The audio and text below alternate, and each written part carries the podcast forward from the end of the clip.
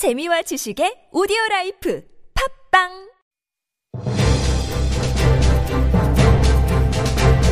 살아있는 비평의 광장 TBS 아고라 안녕하세요. TBS 아고라 송현주입니다. 언론의 무책임한 보도, 유튜브나 SNS에서 퍼지는 가짜뉴스에 대한 비판과 문제 제기가 계속돼 왔습니다. 그때마다 징벌적 손해배상 제도를 도입해야 한다는 지적이 있었고 여론 또한 찬성하는 쪽이었습니다. 최근 법무부가 징벌적 손해배상제를 일반화하는 상법 개정안을 입법 예고했습니다. 첫 번째 광장에서 관련 내용 알아보겠습니다.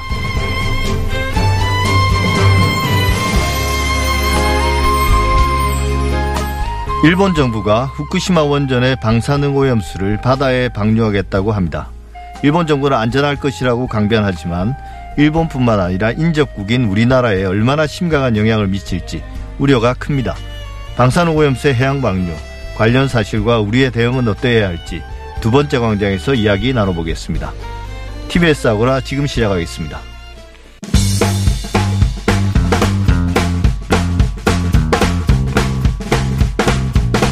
미디어 브리핑 금준경 미디어 오늘 기자와 함께합니다. 어서 오십시오. 네, 안녕하세요. 예, 추석 잘 보내셨나요? 네, 잘 보내고 왔습니다. 예, 연휴가 길어서 좀 간만에 네. 휴식이 잘 됐던 것 같습니다. 근데 지난 추석 연휴 때 가수 나훈아 씨의 콘서트 큰 주목을 받았죠. 맞습니다. 예, 저도 봤는데요.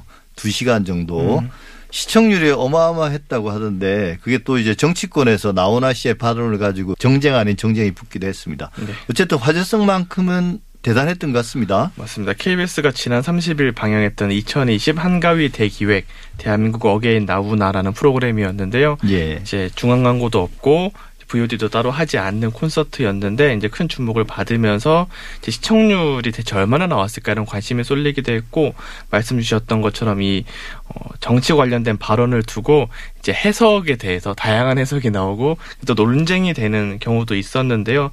사실 네티즌들 사이에서 가장 주목됐던 건 그 발언이라기보다는 과연 얼마나 봤을까라는 추측이었는데 사실 방송 도중에 시청률이 40%다 심지어는 70%까지 기록했다 이런 채널 순위표가 공개가 되면서 이제 화제가 되기도 했는데요. 사실 이 정도가 진짜 시청률이었다면 이제 케이블 개국 이전에 2000년대 초반에도 좀 기록하기 힘들었던 뭐 허준이나 모래시계, 태조왕건 이런 프로그램의 시청률과 비슷해서 그래서 시청자들 사이에서는 이제 그 정도 급이 아니냐라는 얘기가 나오긴 예, 했었는데요. 사실 뭐 다 채널 시대가 되면서부터는 이런 시청률들은 거의 네. 불가능이죠, 사실은. 맞습니다. 예. 그래서 사실 이제 굉장히 잘 나오긴 했지만 이 정도의 시청률은 나오지 않았고요.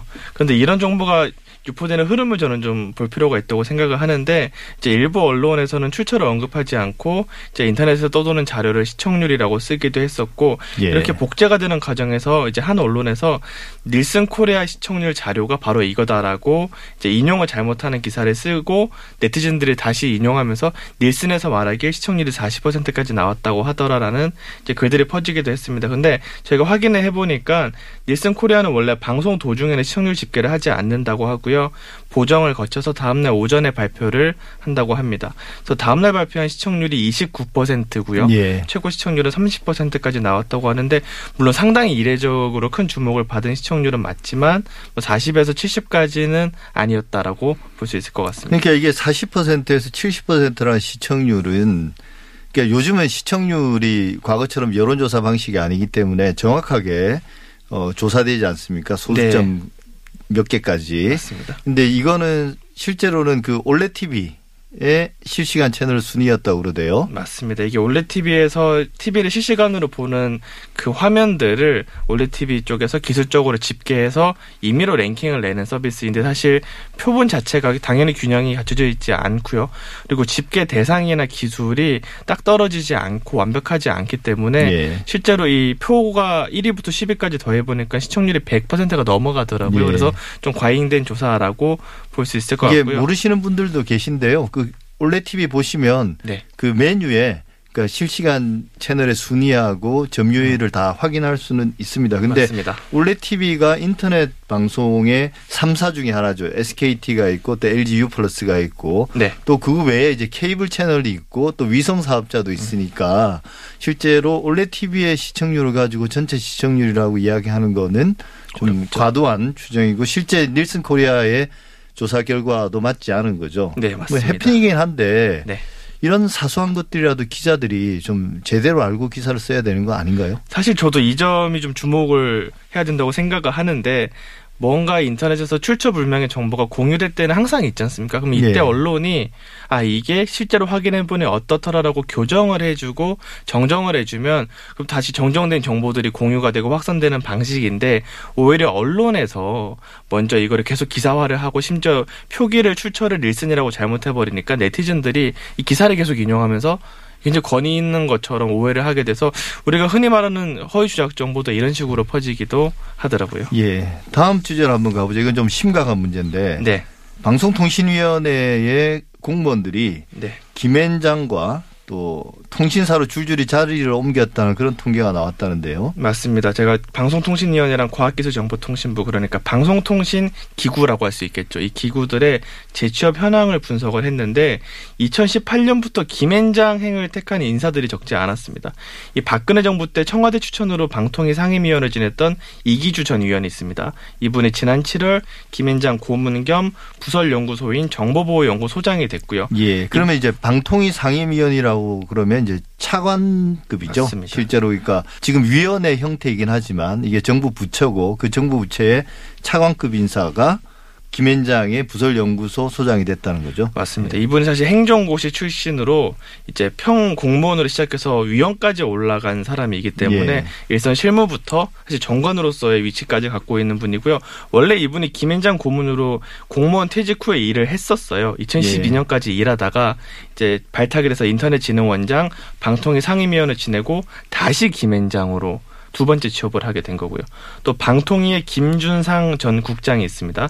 이분이 2016년에 방통위 퇴직한 이후에 2017년 4월에 율촌이라는 법무법인 고문으로 취업했다가 지난해 10월 김앤장 고문으로 재취업했습니다. 이 국장급 이상 고위직만 영입 대상이 아닌데요. 2019년에 지난해죠. 과학기술정보통신부에서 퇴직한 상급의 부이사관 이분이 방통위 출신이기도 합니다. 그리고 방통위 개인정보보호윤리과 등에서 근무한 5급 사무관 2018년에는 국책연구기관인 정보통신정책연구원의 통신정책그룹장인 정진환 박사 예. 등인 김앤장 고문 또는 전문위원으로 취업했고요. 이전에도 2017년에는 오남석 전 방통위 이용자 정책국장이 김앤장 고문으로 최근에 자리를 옮기기도 했습니다. 사실 5급 사무관을 한 명 언급을 했는데 5급은 취업 심사 대상이 아니라서 통계랑 기록이 남지 않거든요. 제가 예. 떠도는 소문을 갖고 취재를 해서 추가를 했던 건데 실제로는 실무진의 경우에는 보이지 않는 영입이 더 있을 수도 있습니다. 예. 그러니까 뭐 차관에서 실장, 국장, 과장 더 밑에 사무관급의 실무자까지 네. 전방위적으로 김앤장이 영입을 하고 있다는 거네요. 맞습니다. 이게 결국은 김앤장이 관련 업계 그 대표적으로 이제 통신사라든지 네. 인터넷 관련 업체들 뭐 넷플릭스라든지 구글이라든지 또 국내로 치면 네이버, 카카오 이런 소송을 대리할 때 이분들의 어떤 경험이나 지식을 활용하기 위한 거죠. 인맥까지도. 맞습니다. 실제로 이제 최근에 IT 기업들이 워낙 강세고 산업 흐름이 변화하니까 이쪽 소송의 규모 역시도 커지고 있고 해외 사업자 규제 움직임도 나오면서 대응 필요성이 계속 부각되고 있는데 예. 2018년에 이사저널에서 관련 기획을 할 때 이런 표현이 있더라고요. 김앤장의 힘은 변호사가 아니라 행정부, 국회, 청와대 출신들에게서 나온다라는 표현이 있습니다. 예. 이거를 지금 방통위와 정통부에 적용을 하면 전관은 물론 일선 실무진까지 활용을 하면서 로비는 물론 이제 소송에서 관련된 정보 제공, 실제 업무 경험들을 제공을 하고 있다고 볼 수 있을 것 같고요.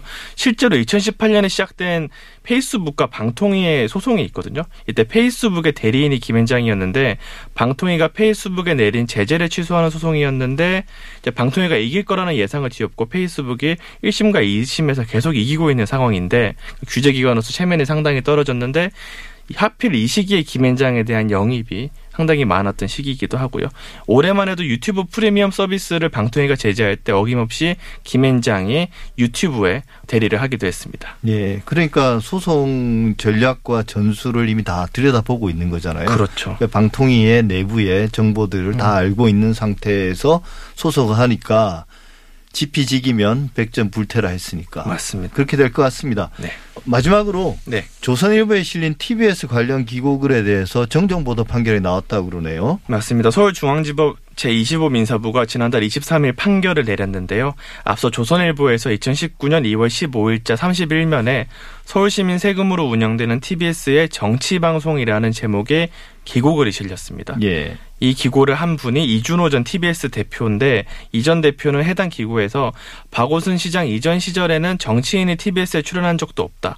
그리고 박 시장 이후에 핵심 간부를 편법 해임하고 외부 인사들로 그 자리를 채웠다고 했는데 이 같은 주요 내용들이 전부 사실이 아니었다고 재판부가 판단을 하게 됐습니다. 예. 근데 이준호 전 TBS 대표면 네. 아마 이제 이전 정부에서 이명박 정부나 박근혜 정부 때 임명된 TBS 대표일 텐데요. 이분 이런 걸 모르고 한 말인가요?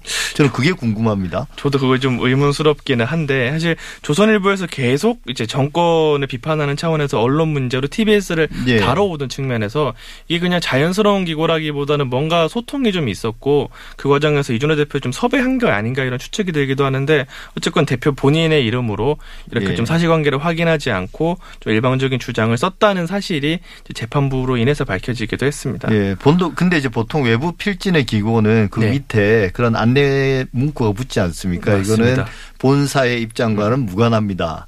근데 여기에 대해서 이제 법적 판단이 달라진 거잖아요. 맞습니다. 사실 이게 이 TBS와 조선일보를 떠나서 이게 법적으로 좀 유의미한 쟁점이었다라고 네. 보는데요. 소송 과정에서 조선일보는 이렇게 말했습니다. 외부 필자가 기고문으로 일반적으로 사실 보도에 관한 기사가 아니다.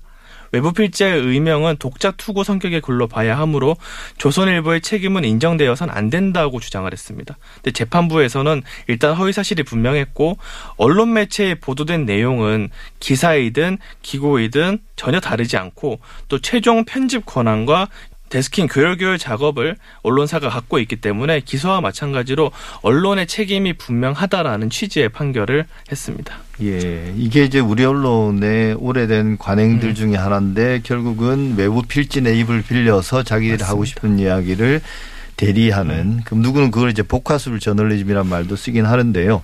어쨌든 언론이 자기 지면에 실리는 글에 대해서는 그래도 최소한의 팩트 체크를 해야 되는 게 아닌가 그런 생각이 듭니다. 미디어 브리핑 오늘 여기서 마무리하겠습니다. 금준경 기자 수고하셨습니다. 네, 감사합니다.